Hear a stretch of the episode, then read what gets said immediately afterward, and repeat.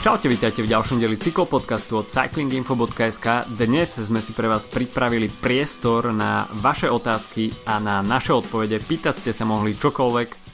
Otázky sme dostali veľmi zaujímavé, niektoré až by som povedal citlivé na posúdenie GDPR, ale OK, odpo- odpovieme na všetky a môžeme rovno začať. Od mikrofónu vás zdravia Adam a Filip. Čaute.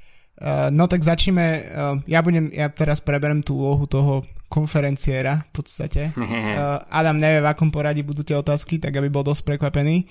Tak začneme hneď prvou otázkou, na ktorú sa pýtal náš známy Edo na Facebooku a teda koľko máme hmm. tento rok najeto kilometrov. Tak neviem, či si si pozrel sú stravu, lebo ja som si pozrel. Pozrel, pozrel som si stravu. Na strave sú čísla tento rok veľmi žalostné.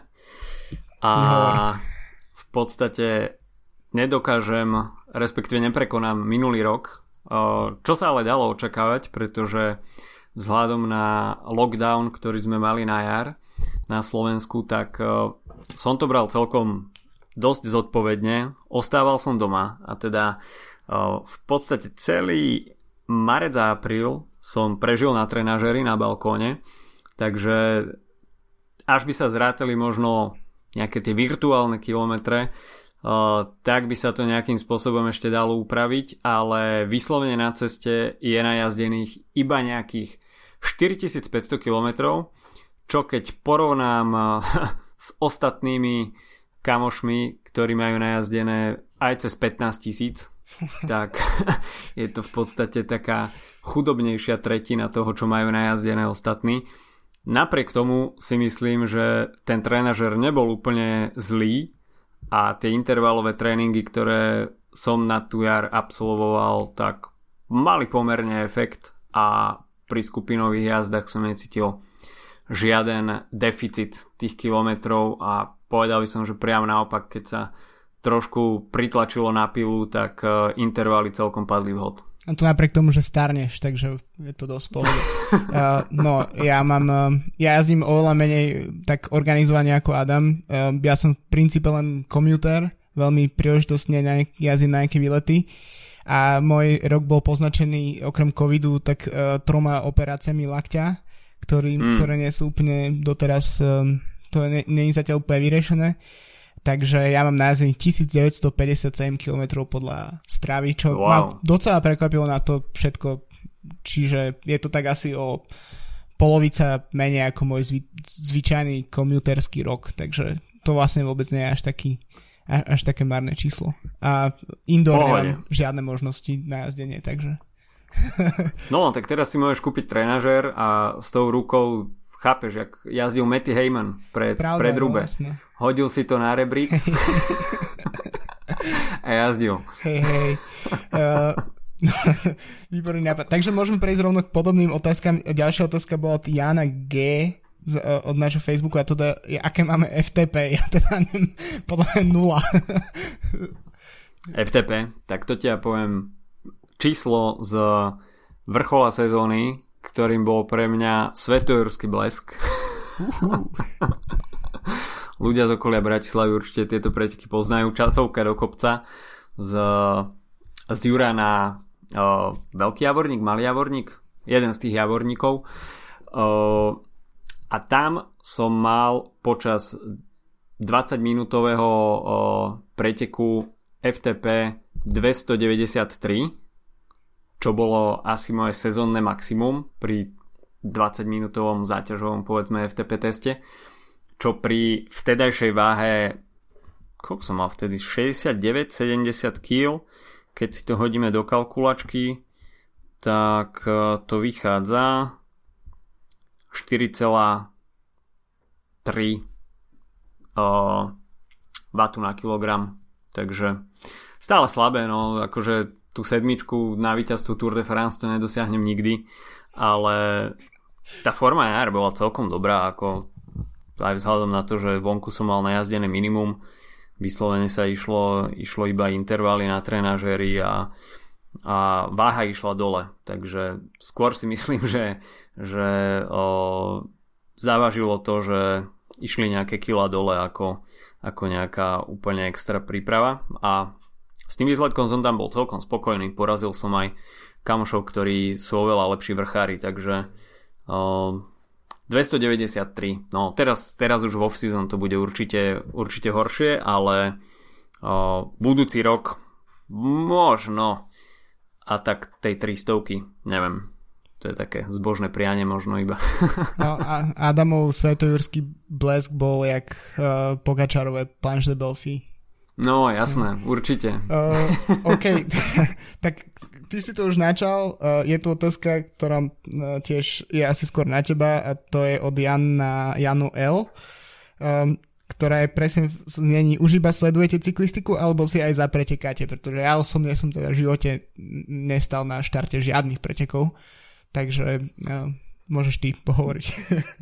no, ja som si na tento rok pre istotu vybavil aj licenciu na preteky, avšak nevyužil som ju, čo ma možno trošku mrzí, že som sa na žiadne preteky nejakým spôsobom nedokázal motivovať. Ten svetojurský blesk to sa dá samozrejme jazdiť aj bez licencie, takže tam ju vôbec nebolo treba. Ale no tak čo si budeme hovoriť? Mm, Jedno dieťa už mám, druhé dieťa je na ceste, ktoré príde onedlho a mm, v podstate pri mojej veľmi skromnej cyklistickej kariére, ktorá sa začala po 20 tak uh, som si povedal, že uh, keď už som teda mizerný cyklista, tak chcem byť aspoň lepší otec ako cyklista.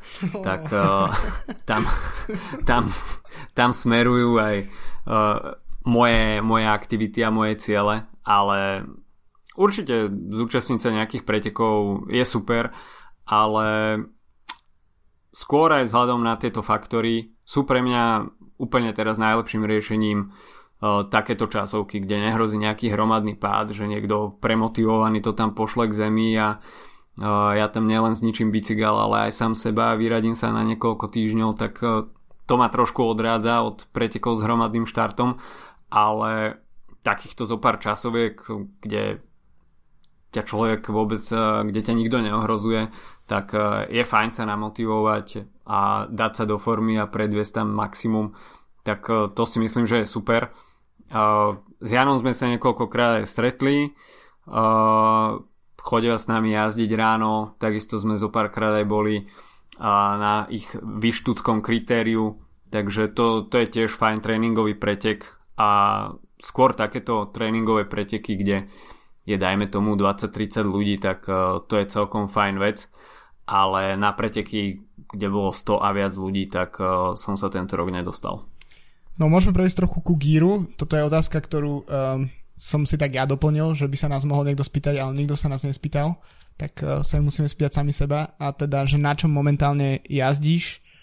Uh, a, a tak, no, to je v podstate všetko. No, ja som tento rok vymenil bicykel, uh, čo bola super zmena.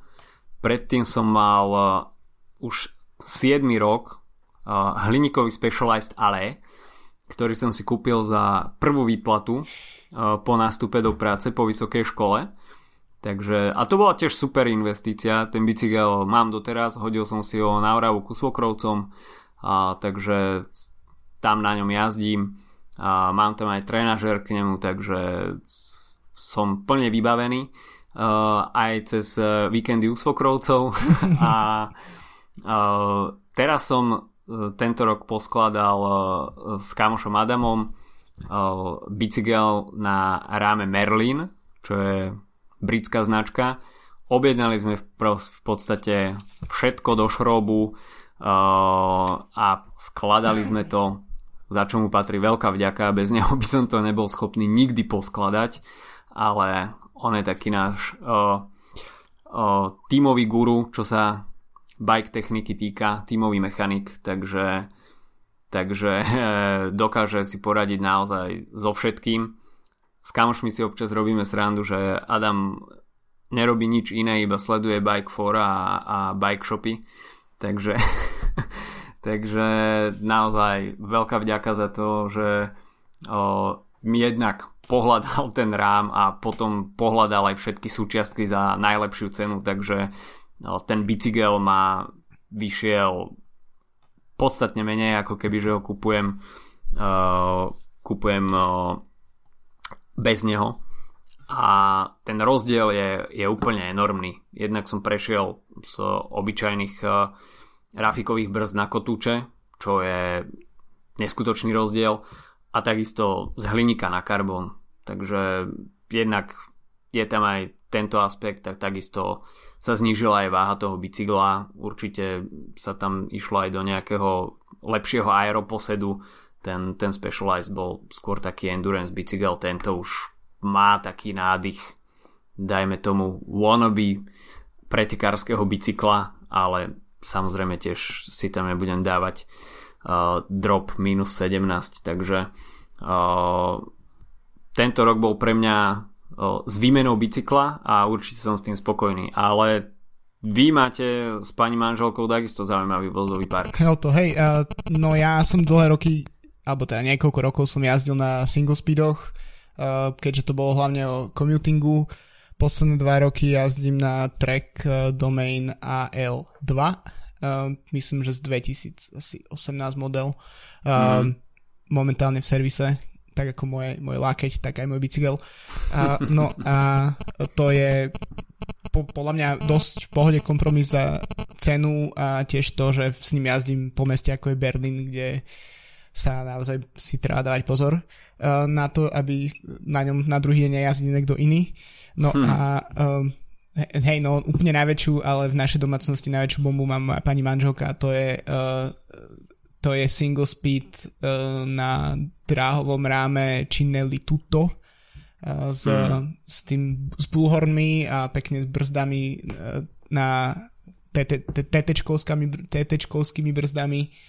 Um, tiež má uh, mega hipsterské sedlo kožené a tak všetko je to proste v, v, do, do detailu vytunené. No a potom ešte, ešte sa môžeme pochváliť eh, dvoma favoritmi, ktoré máme v Poprade, v naš, našom, našej báze slovenskej. Takže to sú, to sú naše bajky. Um, ale ty už si to načal, takže tu máme otázku ešte od Tomáša a to je, že rim alebo disc brakes? No, toto bola u mňa veľká téma pred pár rokmi, keď eh, nastúpili v podstate kotúčové brzdy na scénu aj do profesionálnej cestnej cyklistiky, tak e, bol som zo začiatku veľmi veľkým skeptikom a odporcom, aj vzhľadom k tomu, že som jazdil stále rafikové brzdy, tak som nevidel nejaký úplne veľký význam, aby sa tieto brzdy nejakým spôsobom pretlačovali do cestnej cyklistiky, pretože samozrejme sú známe z horskej cyklistiky alebo cyklokrosu teda. A vnímal som to ako takú infiltráciu o tých cyklistických e, značiek výrobcov aj do cestnej cyklistiky. A tým, že cestná cyklistika je ponímaná ako taký tradicionalistický šport, tak e, nevšetkým sa to úplne páčilo.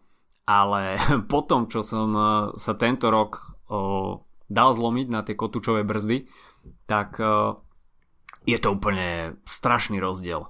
Mm, v podstate pre človeka, ktorý chce mať to brzdenie pod kontrolou a takisto aj na mokré alebo v zjazdoch, tak e, je to rozdiel. Môže si dovoliť brzdiť neskôr, pustiť to tam o pár metrov ďalej a je pánom situácie, keď príde k nejakej nečakanej situácii. Ja som to v podstate ocenil už, tak sa mi zdá, že pri prvej jazde na novom bicykli uh, Išli sme niekam s kamošmi, samozrejme človek sa potrebuje preklúčkovať Bratislavou, tak uh,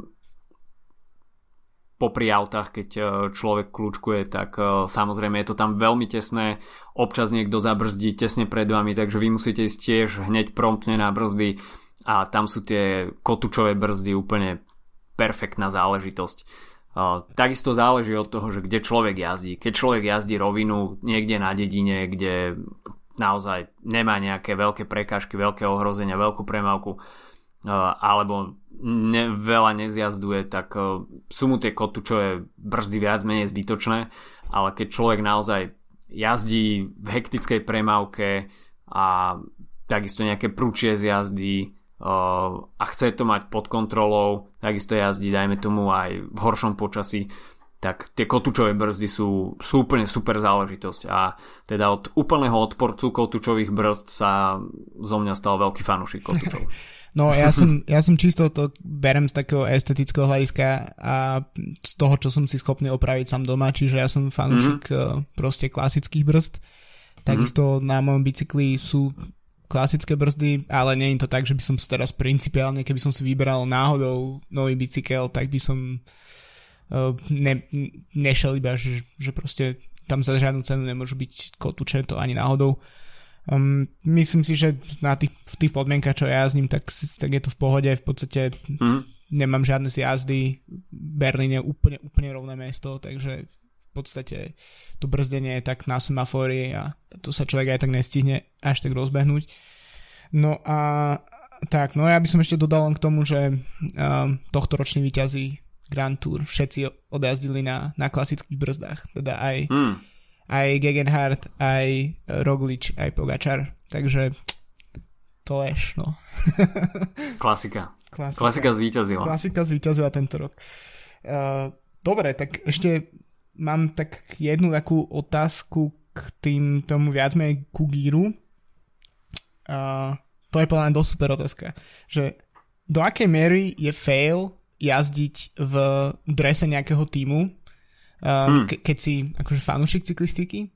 Mm-hmm. To je podľa mňa ešte trochu aj na modnú pozíciu otázka. Uh, a zároveň, a to som si ja tak doplnil, že či by si si napríklad ty nejak seba niekedy obliekol, že dúhový dres, že nakoľko by to bol, toto mm. by bol fail. Dú, dúhový dres, ok, začneme, začneme tímovými dresmi. Ja vlastním jeden tímový dres, ten som si kúpil v roku uh, 2010-11 je to starý dres Liquigasu a z hodou okolností už e, vtedy za nich jazdil Peter Sagan, ale uh, v 2010 vyhral Ivan Basso Giro d'Italia za Liquigas a preto som si ten dres Liquigasu kúpil. Aj som v ňom jazdil.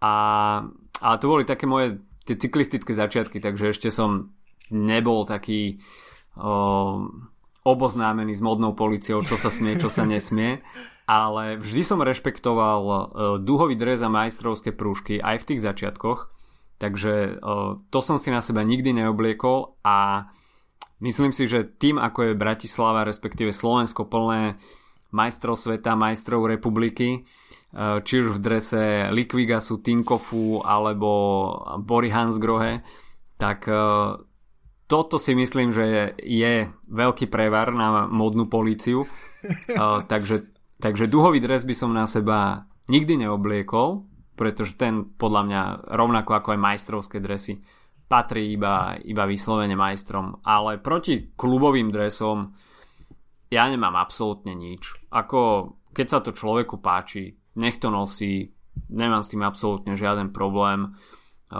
Keď ideme s kamošmi, tak si občas robíme srandu, keď vidíme niekoho v quickstepe, tak si povieme, že aha, proste Ala Filip tuto valči v Karpatoch, alebo skôr to bereme tak, tak komicky. Alebo že pribrali tí prof, profici v tých dresoch? Hej, hej, hej, no to už, to už je trošku to už je trošku na pováženie, či si to potom obliecť, ale proti tomu v zásade nemám nič. Takže je to podľa mňa v pohode. Keď sa niekomu ten tímový dres páči alebo je vyslovene fanúšikom toho týmu, nech ho nosí takisto aj pri ostatných športoch je to úplne normálne, že človek si dá na seba dres, dajme tomu hokejový, futbalový, basketbalový, akýkoľvek. Mm, Takže pravda, nemám myslím. proti tomu absolútne nič. A, ale horšie už je naozaj, keď si človek oblečie ten profi dres a potom mu z toho trčí nejaká váňa na bruchu, tak to už si myslím, že, že nie je úplne estetické. No hej, tak ale tak musíš to zase sa treba brať do úvahy, že, že treba ceniť, že takí ľudia sa na bicykel a snažia sa Áno, určite, spraviť. určite. Uh, Každý ja, pohyb je dobrý. Hej, ja mám, ja mám um, takú polodilemu, ja vlastním um, dúhové tričko a tento rok som si na dráhových majstrovstvách e, sveta Dúhové tričko je v pohode. Som si Dúhové kúpil tričko, tričko s dúhovým dresom, teraz s dúhovými pásmi. Podľa mňa mm-hmm. je mhm. super, ale dres by som si to dal je, na to seba. Je dobré. To si zaslúžia len majstri. Tiež vlastním jeden klubový dres uh, a to Lavi Claire, uh, ktorý som si kúpil oh, na, na AliExpresse. Oh. oh. uh, a, ale inak uh, preferujem jednofarebné dresy bez, bez nápisov, ale uh, ale hej, podľa mňa to, keby som, viem si predstaviť nosiť takže fakt, že retro dresy, tak ako ten Lavicler, alebo tak ako tvoj Liquiga, že v podstate nedal by som si teraz dres Ineos na seba, uh, pretože to je také proste, je to príliš aktuálne, ale proste neviem, Banesto by som si pohode dal, alebo ma- hey, Mapej.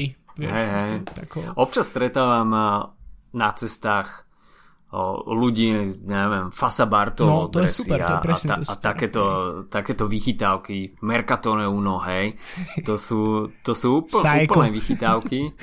A to sa mi na, napríklad páči. A takisto, keď sú to dresy z tej doby, tak tie dresy to je proste ako raťafak plachta, hej, mm. tam absolútne žiaden nejaký Baggy body fit nebol, to bol to proste na tom človeku planda a, a je, to, je to docela halus, takže uh, takéto retro vychytávky, tak to je, to je určite šupa a ten tvoj Lavi Claire dress, tak to je minimálne plus 10 W.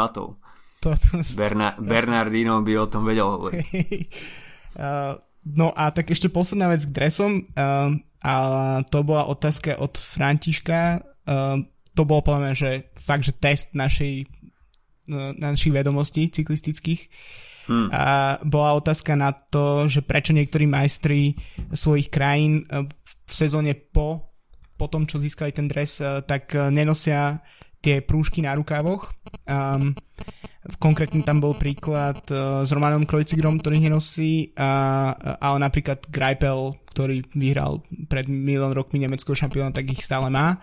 Uh, Takže ja som sa snažil trochu googlovať, odpoveď som nenašiel, tak sme sa spýtali Petra Vákoča, ktorý je český majster a ktorý v Alpecine Phoenix teda tie pruhy má. Uh, takže tu si dáme odpoveď od Petra Vákoča. Ahoj Filipe, to je zajímavý postřeh.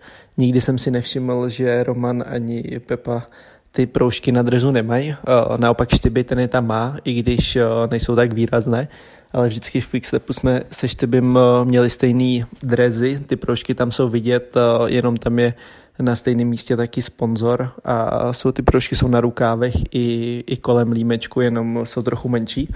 Eh, já mám teď hodně výrazný a je to fajn, hodně se mi to líbí a hezky to sedí k tomu našemu týmovému designu.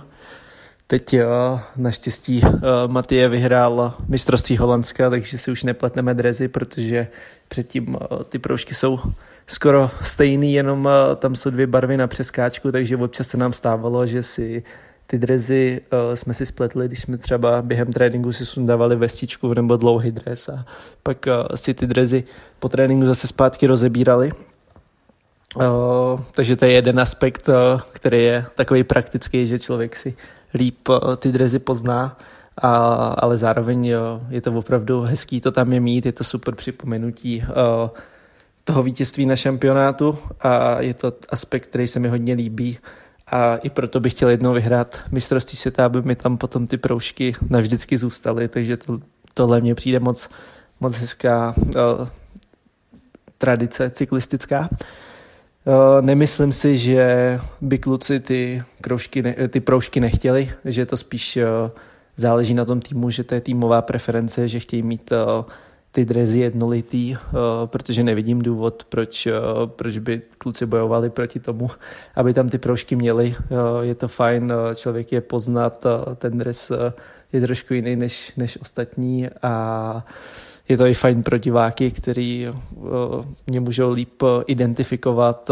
Na fotkách člověk hnedka ví, který je, takže je to určitě fajn a myslím si, že velká motivace pro všechny, co chtějí vyhrát šampionát, tak je nejenom jezdit ten rok v tom drezu, ale právě i to, že potom člověk může mít celou kariéru ty proužky na rukávu. No, my jsme mali rok alebo dva dozadu sme robili uh, cyklopodcast a Compot Wheelers Club diskusie s, a medzi inými aj s Peťom a Martinom Veličovcami a tam som sa ich pýtal na ohľadom dresov tiež aj na toto, že ako si v BMC a takisto v Quickstepe, respektíve ešte v HTCčku dávali kluby, kluby, týmy záležať na majstrovských dresoch a tiež ako spomenul aj Petr Vakoč, tak ten prístup záleží od týmu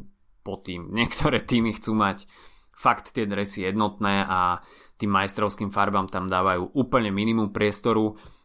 Maťo Velič, pokiaľ si dobre pamätám, tak e, hovoril, že v Quickstepe jeden rok mal prúžky mm, biela, modrá, červená, ďalší rok sa mu stali, že mal červená, biela, modrá, ďalší rok ich tam možno ani nemal, takže naozaj záleží od toho, ako k tomu ten tým pristúpi. A je to dosť individuálna záležitosť, ale myslím si, že toto je fakt prestíž a aj z tej odpovede Petra Vákoča je jasné, že tí asi to tam chcú mať.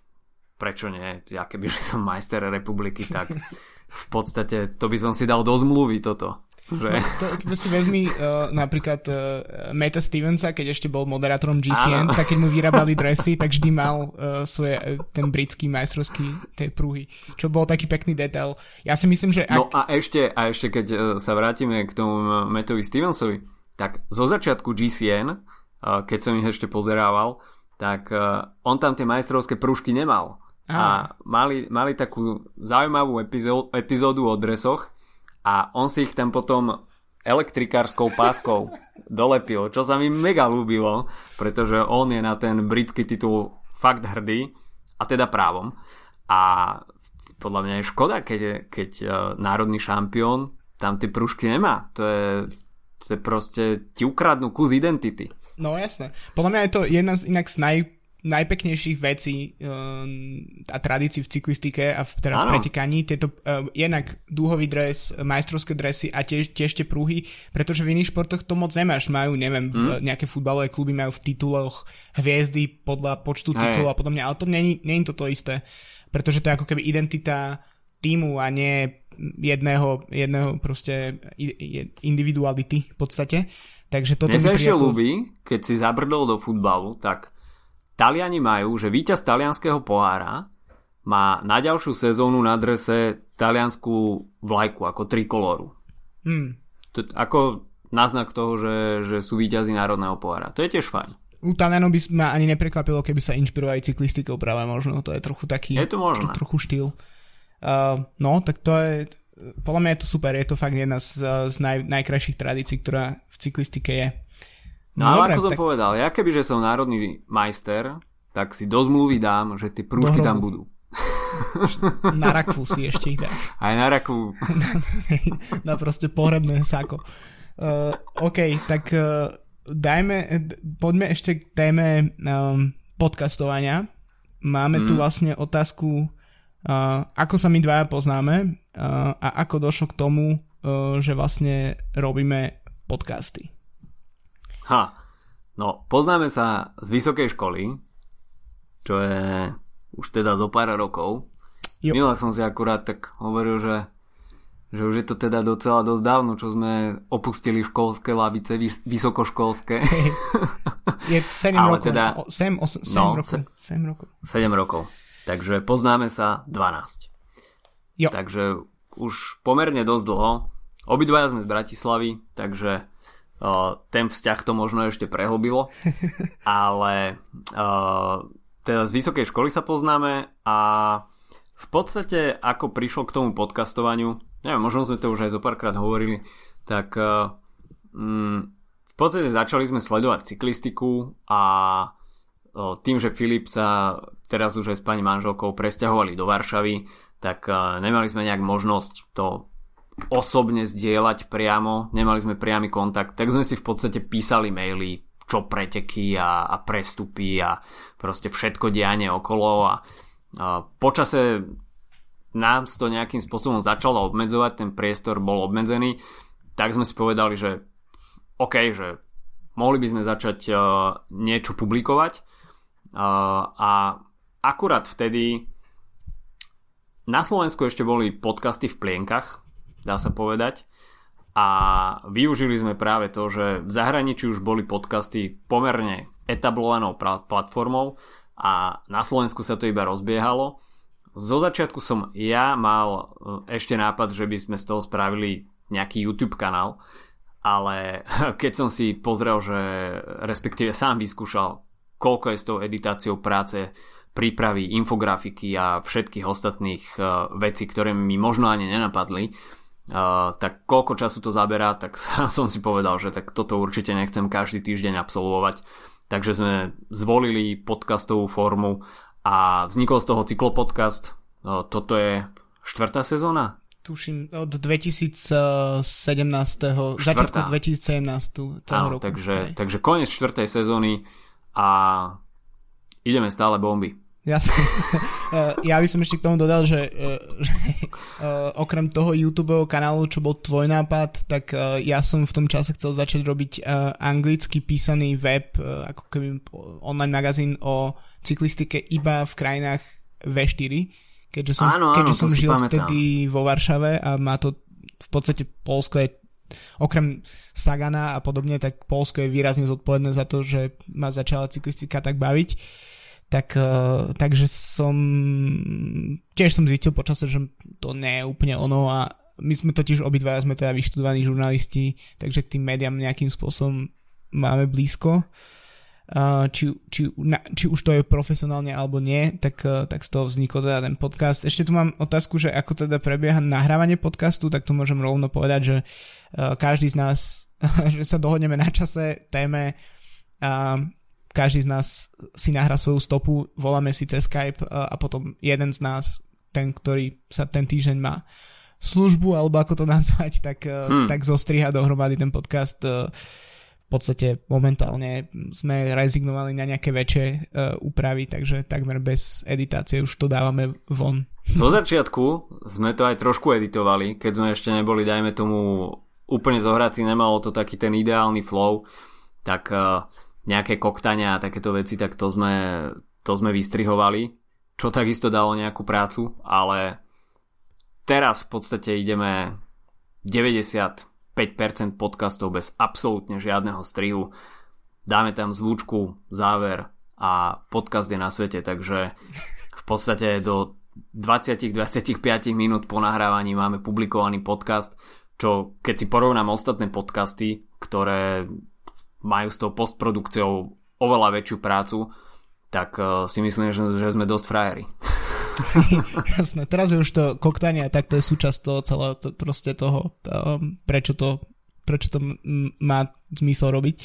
Každopádne, hej, a, ako hovoríš, no najmä počas Grand Tour a počas naozajstnej sezóny, tak má veľký význam podľa mňa tie veci dávať čím skôr von, lebo starnú no. hrozne rýchlo keď dáme o 2-3 dní neskôr podcast von po tom, čo sa tie preteky udiali, tak, tak, tak. som sú iné preteky, napríklad v tejto sezóne to bolo úplne na hlavu. V tejto sezóne už niekedy podstate ani nemalo význam niektoré preteky komentovať, lebo už sa dávno odohralo 10 ďalších. Jasné, no presne, takže, takže tak, no tak e, ešte mám uh, na, z, takej, z takého historického súdka a to je, že kedy sme začali sledovať cyklistiku. No, ja som sledoval cyklistiku tak veľmi sporadicky, už ako malý chalan. Môj nevlastný brat totiž to robil e, zjazdovú cyklistiku downhilly a, a tieto horské, horské cyklistiky a nejakým spôsobom vždy keď sme prišli k detkovi tak uh, to bolo v lete Zaplasa Tour a to bolo ešte obdobie Lensa Armstronga a tak sme to pozerávali nejakým spôsobom som vnímal možno fakt iba najlepších dajme tomu Armstronga Ulricha uh, Pantaniho. A, a, a ten zvyšok išiel, išiel nejak bokom, nevnímal som to úplne ako komplexne. A, ale potom v podstate počas vysokej školy som sa k tomu vrátil, čo sa v mladosti naučíš v starobe ako by si našiel, takže sa to potvrdilo. A začal som tú cyklistiku fakt hltať. Ja som predtým hrával futbal, takže hltal som futbal, potom ma futbal nejakým spôsobom mrzel, prestal som ho hrávať, pribral som samozrejme aj nejaké kila a v podstate cyklistika sa stala pre mňa takým nakopávakom k tomu, aby som zhodil ten súd z brucha, ktorý tam narastol za tie prv, prvé dva roky na vysokej škole a, a zažral som sa do tej cyklistiky, takže v podstate pre mňa cyklistika už nejakých 10-11 rokov, šport číslo 1 a pokiaľ mám čas, tak sledujem všetko. Jasné, tak ja som veľmi, veľmi, veľmi sporadicky niečo videl v práve v Armstrongovej ére. Myslím, že to v tom čase sa nedalo tomu v podstate úplne vyhnúť.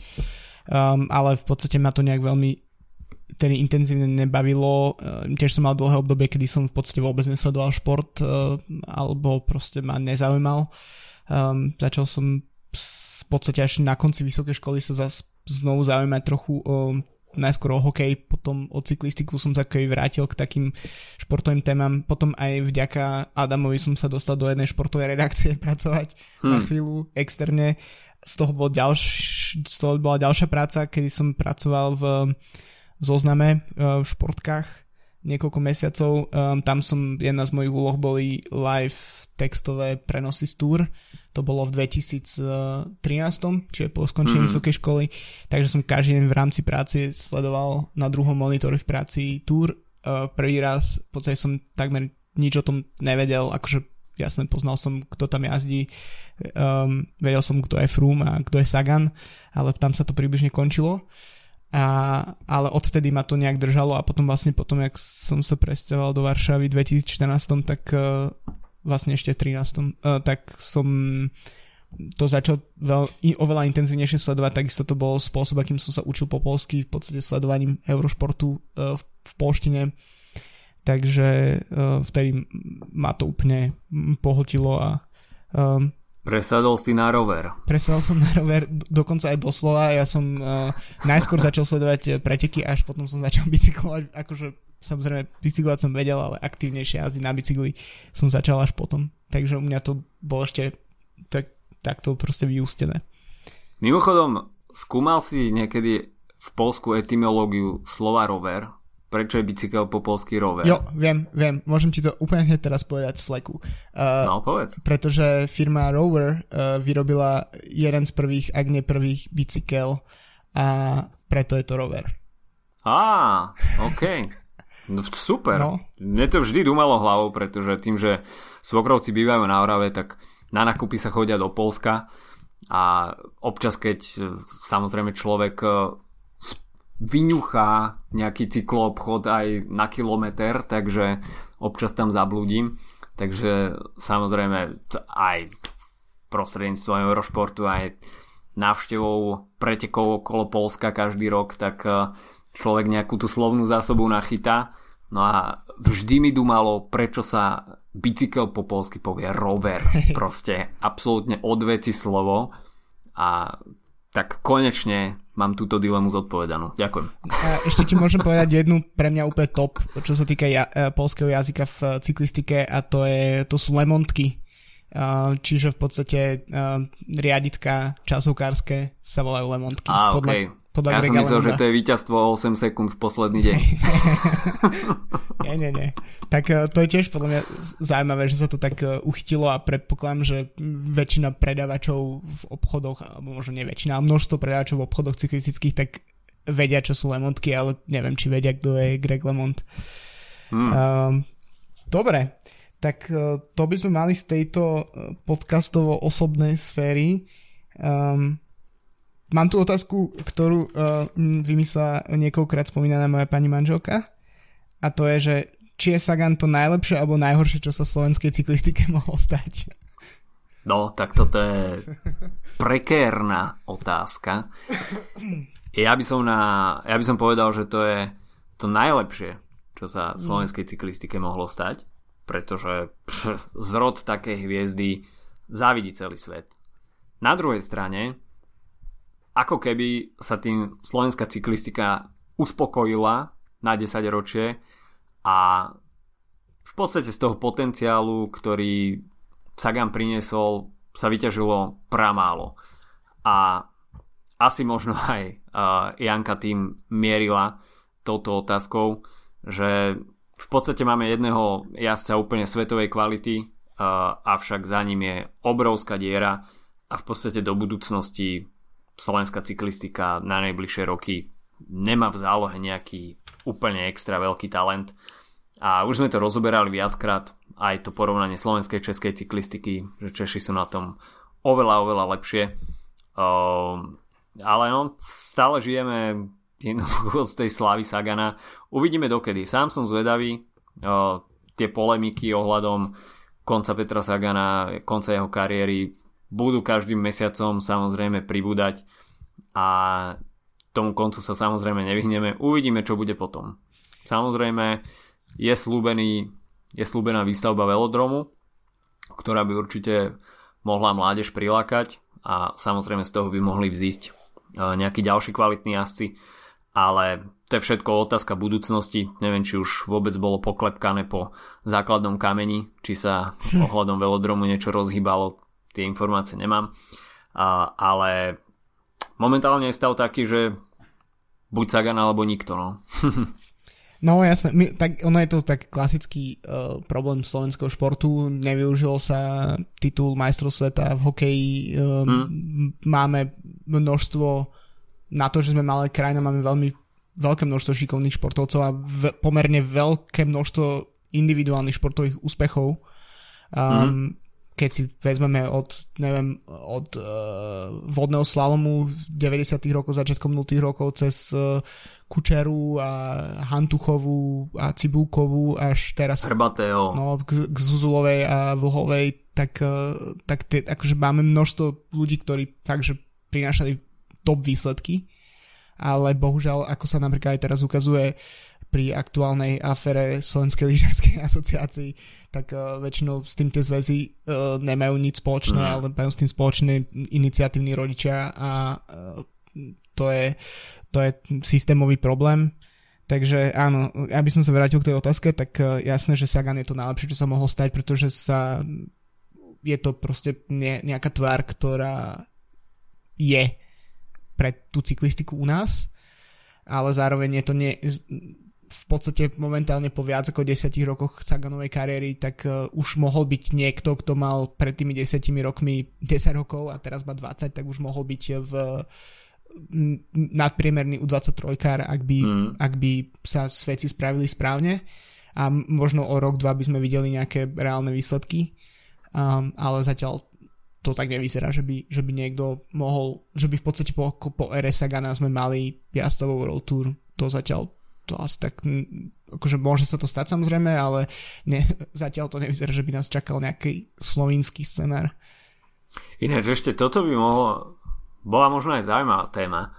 Uh, organizuje sa predsa tá uh, Tour Petra Sagana pre mládež. Mm-hmm. Tam mali špunti, mali špunti proste jazdia na bicykli, raz za rok tam Sagan príde medzi nich, decka sú z toho úplne vyvalené a potom nevedia zaspať týždeň, čo sa im teda nečudujem. V ich veku, proste by som tiež bol úplne toto mimo, ale že v podstate za tie roky, čo sa to koná, že či z tých cyklistov, lebo tie decka tam v podstate naozaj, čo som aspoň ja zachytil nejaké informácie, behajú potom aj do rôznych krajov, proste, že to nie je, že zúčastnil sa iba preteku, ktorý má za barákom niekde vo svojom meste, ale cestujú potom po Slovensku po viacerých pretekoch a vymietajú to tam.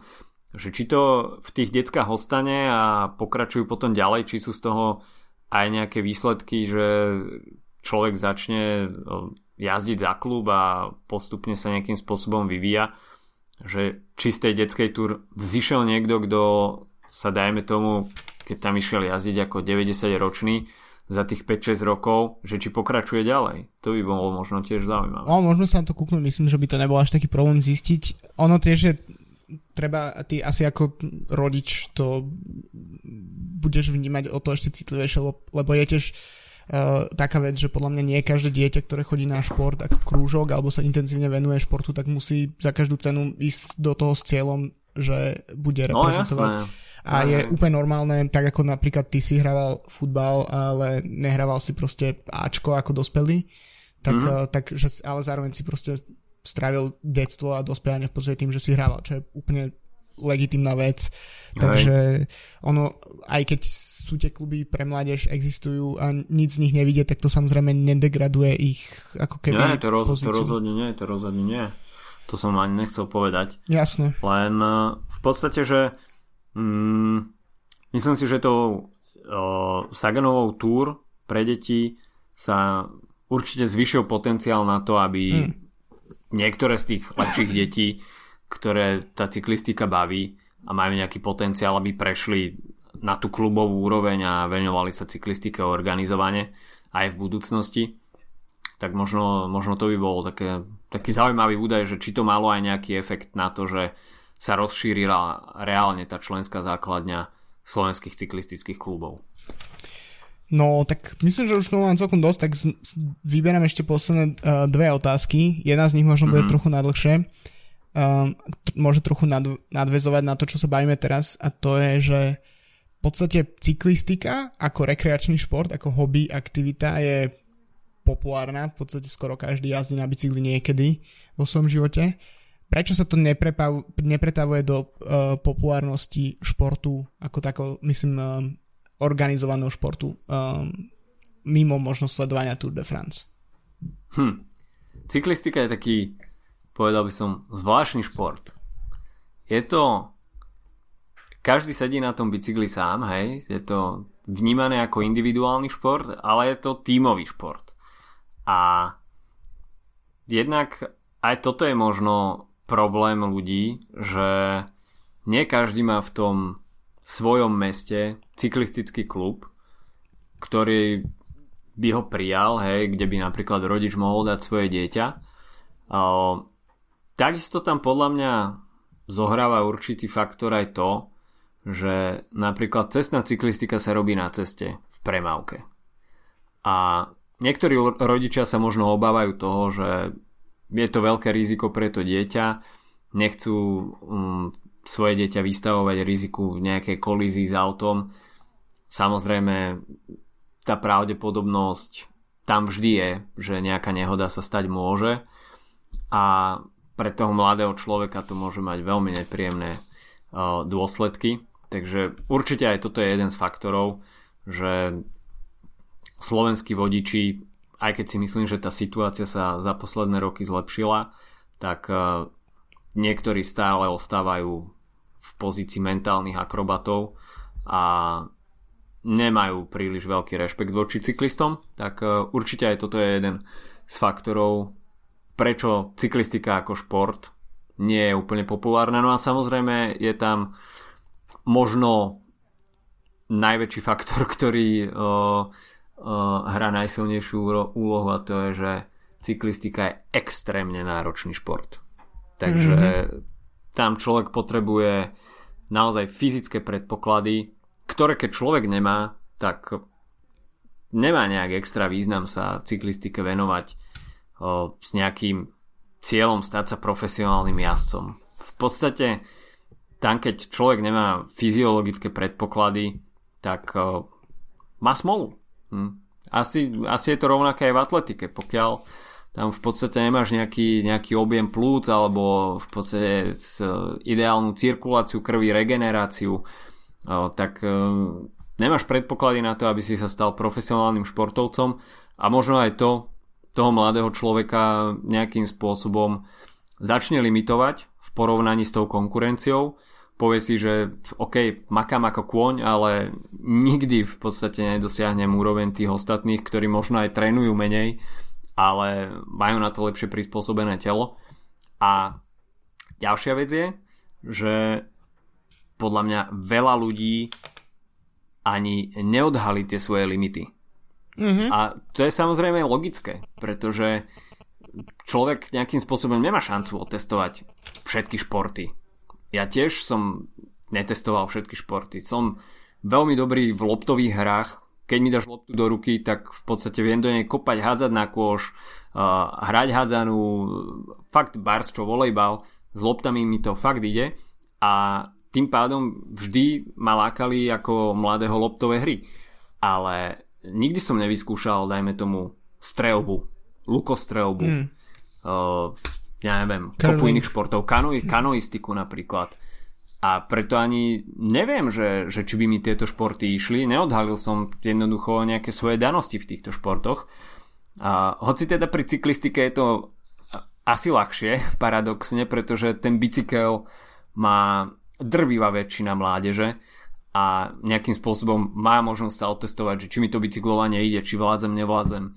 Takže, ale potom je tam tá vec, že treba mať aj niečo fyziologicky plus oproti tej konkurencii a ani to teda nestačí, pretože tých jedincov je viacej a potom treba fakt makať ako kôň. Takže a to zasa nie každému vonia. Takže je tam naozaj mix viacerých faktorov a vo finále možno aj tí ľudia, ktorí majú tie fyziologické predpoklady, tak nie sú ochotní na sebe tak pracovať, aby dosiahli to maximum a presadili sa do profesionálneho športu a naopak možno ten človek, ktorý má mega pevnú vôľu a ide na krv, tak tie fyziologické predpoklady ho limitujú a v konečnom dôsledku nemá šancu dosiahnuť eh, nejakých dobrých výsledkov.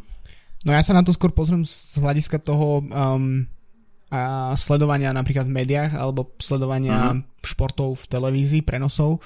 Myslím si, že cyklistika má nevýhodu v tom, že sú etapy strašne dlhé, uh-huh. že s výnimkou Tour de France uh, ľudia z širokej uh, verejnosti tak nepoznajú iné preteky, možno majstrovstva sveta, olimpiáda a podobne, ale mimo toho aj veci, ktoré my napríklad považujeme za sveta, ako Paríž, a podobne, tak nie, hmm. nie, nie je to proste ten až taký ťahák pre nejakú širokú verejnosť. Ten systém toho, ten formát je nezrozumiteľný, napríklad keď si to porovnáš s nejakými teraz, jak chodia v televízii svetové poháry z, napríklad v biatlone alebo v zjazdnom lyžovaní, tak mm-hmm. ten formát je proste tie preteky sú viac menej furt také isté, aj keď trate sú trocha iné. Um, mm. Uh, no a dosť často sa stáva, podľa mňa, človek si zapne proste cyklistiku a nedieje sa tam najbližšiu hodinu vôbec nič. A to je myslím si niečo, čo môže proste uh, odradiť.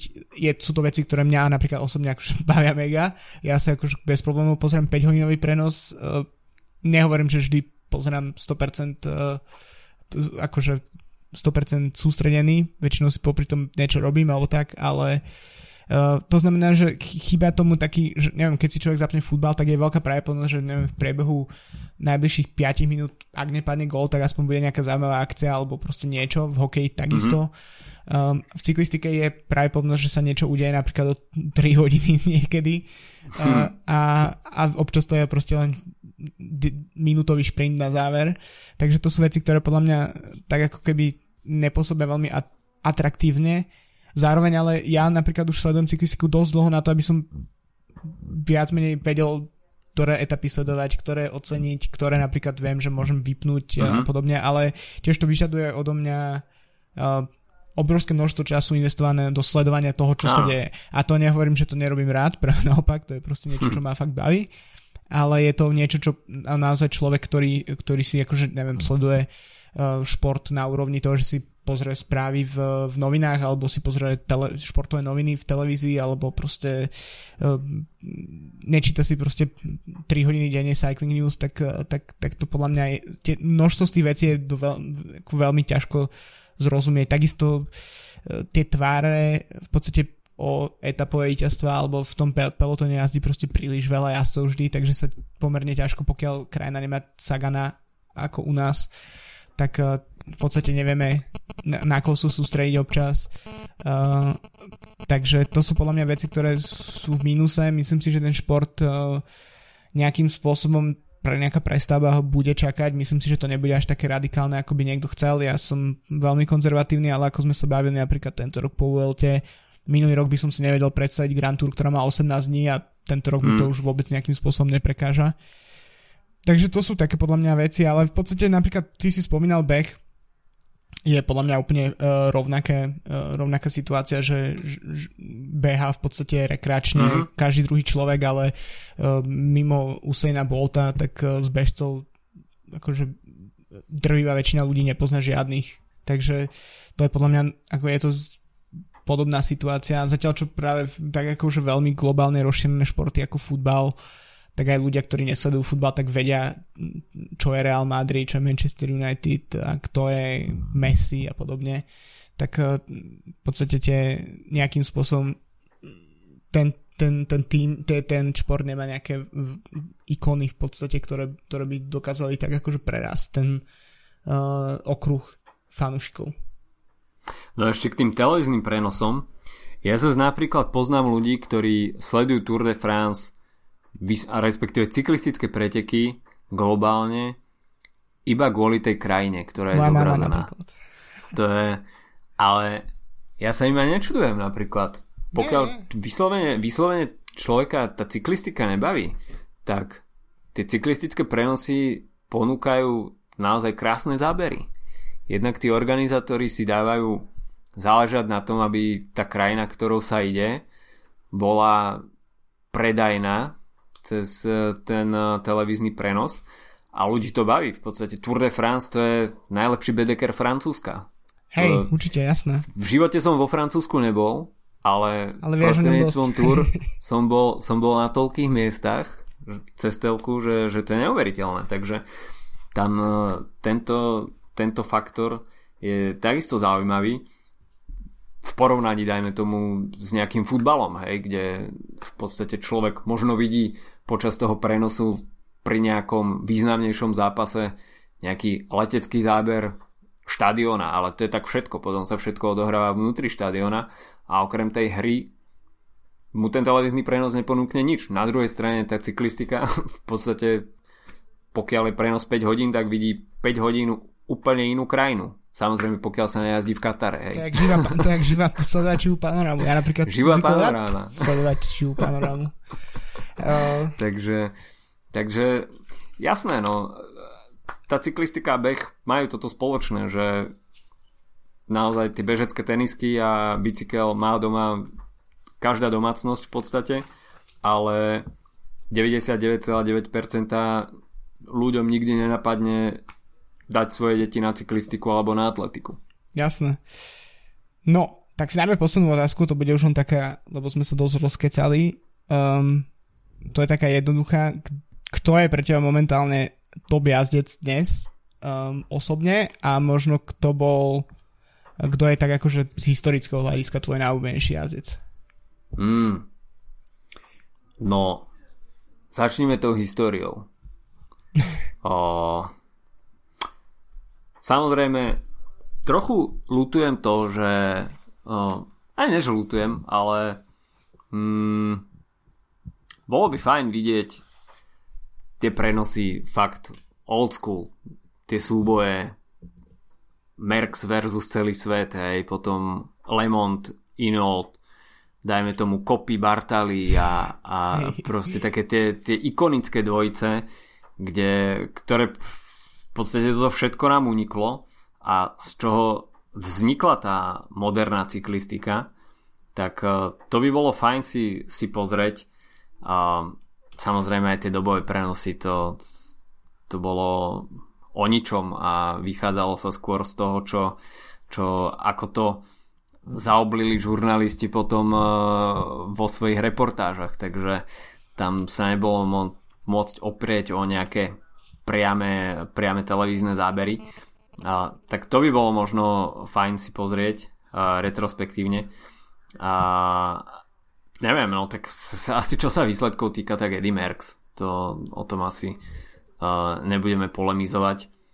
A, samozrejme, ja som a, tu už aj viackrát hovoril, som veľký fanúšikom klasík, takže a, z tých a, posledných rokov určite uh, Fabian Cancellara, Tom Bonen, tak uh, to bola ikonická dvojica, ktorú, ktorú sme si užívali. Uh, no a momentálne, tak strašne ťažká otázka. Tak to... môžem zatiaľ ja ne, skočiť do toho a ty Skoč. si ešte rozmyslíš. No ja som sa na to, lebo ja som sa na to pripravil, takže u mňa to bude rýchlejšie. Uh, ja v podstate mňa strašne baví história, ale nemám nejakého vyslovene obľúbeného jazda z nejakej éry, čiže si veľa čítam o tom, čo sa dialo. Momentálne pred asi mesiacom som dočítal knihu o histórii VLT napríklad po polsky. A, a to, takže tak sú veci, ktoré, ktoré ma fakt bavia, ale pre, skôr som sa sústredil potom na takú éru jazdcov, ktorí už nejazdia, ale ešte som ich zažil. A napríklad uh, to je Alberto Contador, čo je jazdec, ktorý napríklad mm-hmm. som nemal veľmi rád, kým pretekal aktívne ale spätne, keď som si aj pozrel napríklad tento rok počas lockdownu nejaké staré preteky a videl, ako on dokázal fakt, že rozbiť totálne na šupy celé preteky tým, hmm. a, tým, a tým jeho proste štýlom, tak, uh, tak si myslím, že to je jeden z jazdcov, ktorý fakt, že chýba uh, v GC momentálne hmm. na Grand Tour.